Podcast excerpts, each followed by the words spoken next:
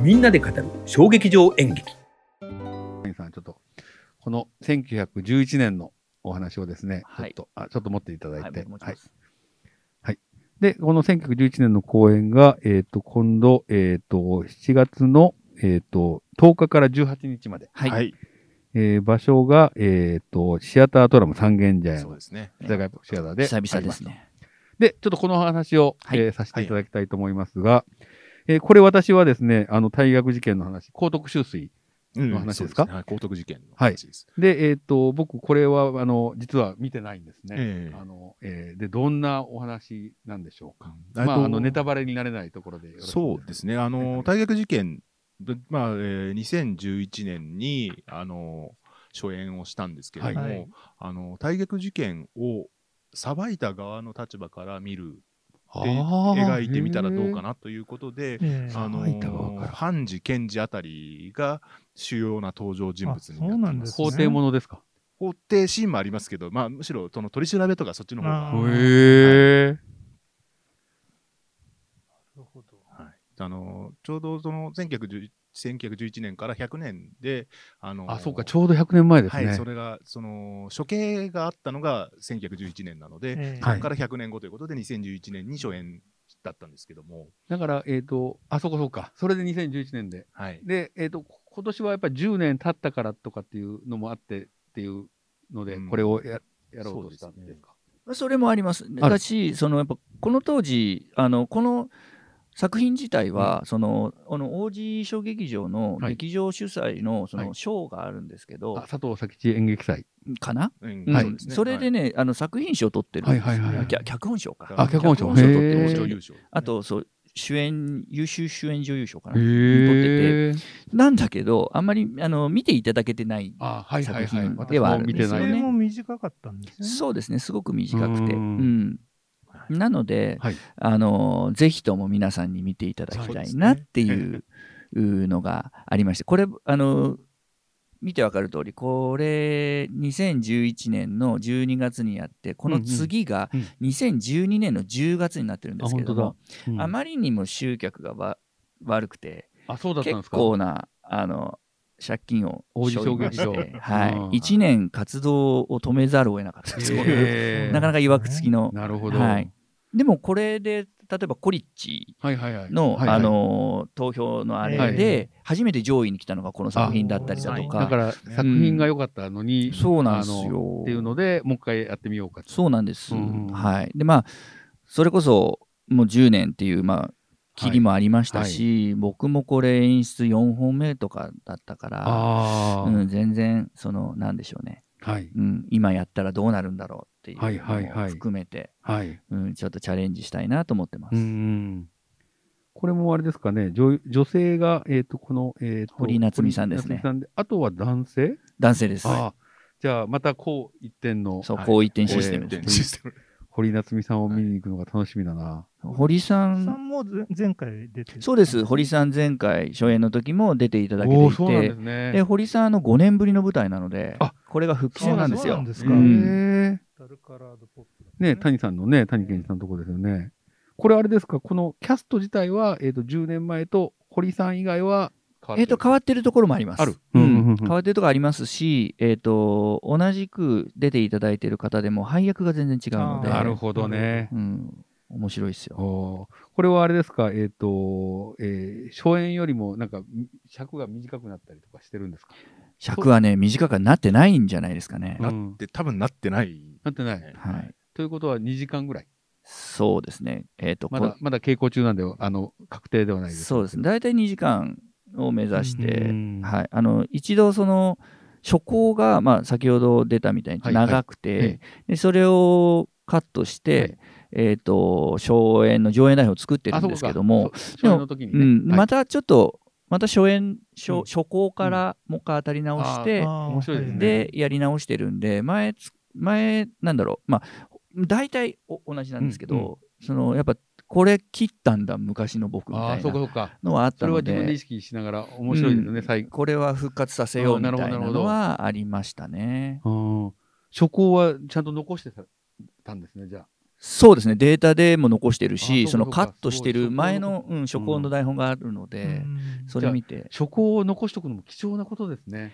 まあ、この時は、えまさか再現するとは思ってないんですけど、でもまあそうですね。いや、うんそれはなんかすごく勉強になりましたね。劇団の台本、まあ僕結構自分でやった演出台本は全部残して、あ、そうなんですね。あんまり書き込みはしない方だから、うんまっさらなんですけど。へえ。これのなんか見どころは何ですか？この舞台の。見どころですか、どこでしょうね。見どころね、見どころって 思わせぶりですよね。難しいですいや、でも、あのーさっきちょっと、あの、さっはき古川君ともちょっと、そ外で話したんですけど、うんうんうあのー構造をね、うん。再確認、10年経って再確認しあーて、なんかそれを初演の時には結構その勢いで持ってっちゃってたなっていうのがうん演出的には、はい。あここ全然構図をつかめてない。だからそのこうやっぱ事件の話なので。事件がこうなってくっていう、はいはい。その砂漠側から見てこうなってってるよっていう、これをうわって言っちゃってたので、うん。そこを一つ一つこうなんだろう積む階段っていうかこう積み木積んでいくような感じで今作っていけてるので、なるほど、なるほそど。このなんだろうなからくりというか、うんこう歯車がガガガガガッと動いていく感じみたいなのは、ぜひ楽しんでいただければ、へー。うん、ちょっとサスペンスでもありますし。ああ、そうなんですね。ううんん。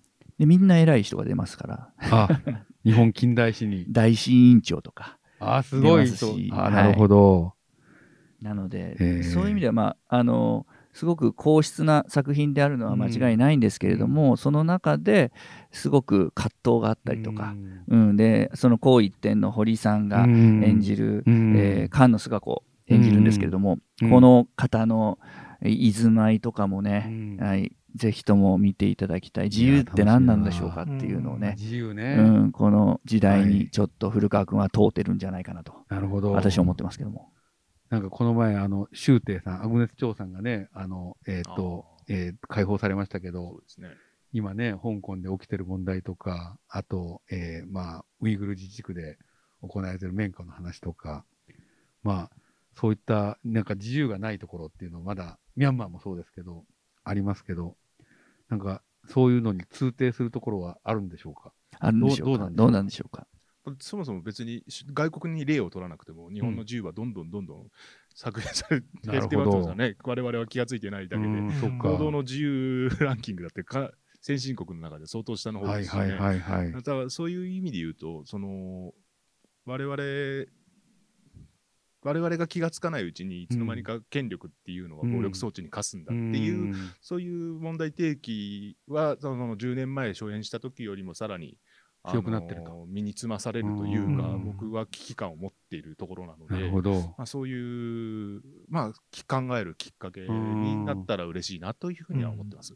いやーそうですよね。あの、さっきあの、えっ、と、古川さんが演劇をやりたいから、えー、戯曲を書いてるっていうおっしゃってて、で、まあ、たまたまこれお書きになったで再演なんですけど、僕たちにとっては、観客にとっては、ええ小劇場ファンにとっては、見ることによって、考えるきっかけをね、与えてくれるっていうのが、すごくやっぱ演劇のいいところなんですよ。うんうんうんで、演劇って単に見て楽しむだけじゃなくて、それを見ながら、共体験して考えを始めさせてくれる、えー体験であるっていうのが、なんか演劇のすごくいいところだなと思ってて、そうするとね、まあ、そのまま、劇場出たら、あ、面白かったで終わんないわけですよ。うんあれはなぜだったんだろうっていうのを、ずっと考え続ける。だからそれがこう、まとわりつきながら、あの、一生をついて回るっていうのが、これがね、やっぱ僕演劇の最大の魅力だと思うんですね。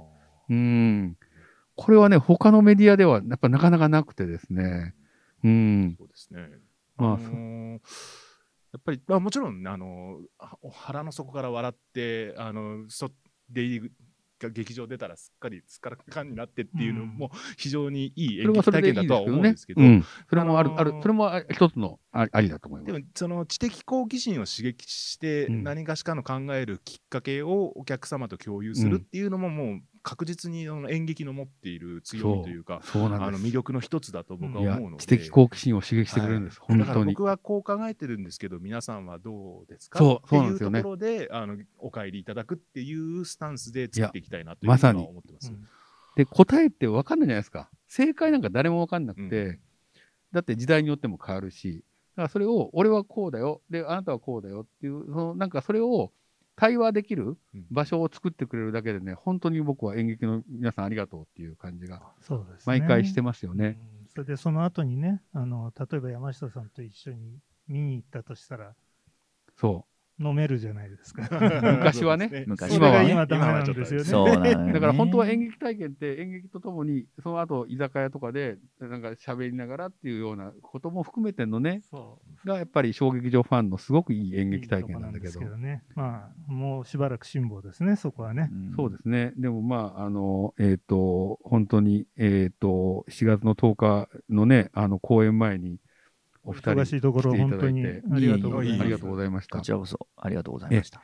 ということで、あの、まあ、最後にですね、あの、ちょっと本当に、えーもう、えっ、と、お二人と、えー3時間近くいろいろお話をしましたけど、えー古川さんいかがでしたか？あの今日話なかなかをさせていただいて。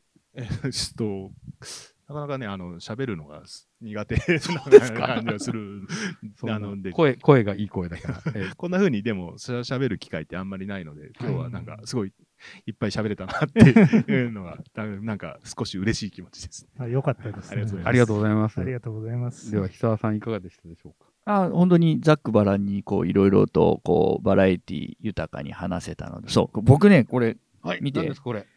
チョコレートケーキの T シャツなんですよ。あ、なんかちょっと可愛いじゃないですか。そうだこれがあのー劇団の初期の方のはいはい。ちょっと寄りますね、カメラ。はい、これ、これです。これねちょっと今日いろいろと生い立ちこれは話すっていうことなのでこれはもう、あの、シアタートラムでは買えないんですか？買えないですもうこれも絶版です、はい。じゃあ買えないので、あの全見るだ然けです。全然売れなくて本当ですか？可愛いじゃないですか。そうなんですでこれねあのその当時のお客様がそのアンケートにはい。文字を書くんじゃなくて絵を描いてくれていろんな絵を描いてくれてたんですよ。でそのうちねこれ1枚。ですごく味があっていいなと思ったから、T シャツにして売ったんですけど全く売れなくて 僕が僕とか古まあ古川が持ってます。みんなそのみんなその当時の。チョコレート色の T シャツ。そうこれとあとねあのネイビーがあるんですよ。えー、ちょっと今日あの昔の話もするかなと思ってこんなこんな団体でしたっていうのを。初演からお話をしていただきました。そうなんです。これゲ気団チョコレートケーキあ、ゲー、はいゲーなんだ。ゲーがえあるので、面白いですね。はいありがとうございます。本当に楽しい時間ありがとうございましたありがとうございました。ハニさんいかがでしたか？いや、もう本当に、もうファン目線ですから、今日は。素晴らしい。本当に面白かったですね。いい時間で、本当共有できてよかったです。はい。えーということでですね、あの、えっ、と、本当に、あの、お時間ありがとうございました。はいありがとうございましたまあ、あの、小劇場好きとしていろんな人に来てもらってですね、まあ、こうやって話をしてるんですけど、まあ、この番組のいいところはですね、まあ、こんなことを喋って、もうめ、活字とかにならないだろうっていうようなところまで、割と細かく聞くように わざとしていてなる、ほど、なるほど。で、後でこれ、あの、文字起こしをしてもらってですね、はいあの、ノートにこう、やるんですね。で、これを読むのが僕すごい楽しみで、ああそうなんですね。活字になったらものすごく面白いんですよ。えー。毎回。そうですか？で、ちょっと1ヶ月ぐらいかかるんですけど、うん。あの、えーなるべく早くですね、活字にもしますので、はい。で、えこれ編集して、また、あの、えっ、と、来週にはですね、あの、アップしていきたいと思いますので、はい。ということで、あの、えっ、と、また、えー来月も、えっ、と、谷さんの感激日記をはじめですね、えーいろんなものを、えーゲストを呼んでやっていきたいと思いますが、えっ、と、えー、久田さん、古川さん、ありがとうございました。はいありがとうございました。ありがとうございました。じゃあ、えーカメラに向かってさようなありがとうございらました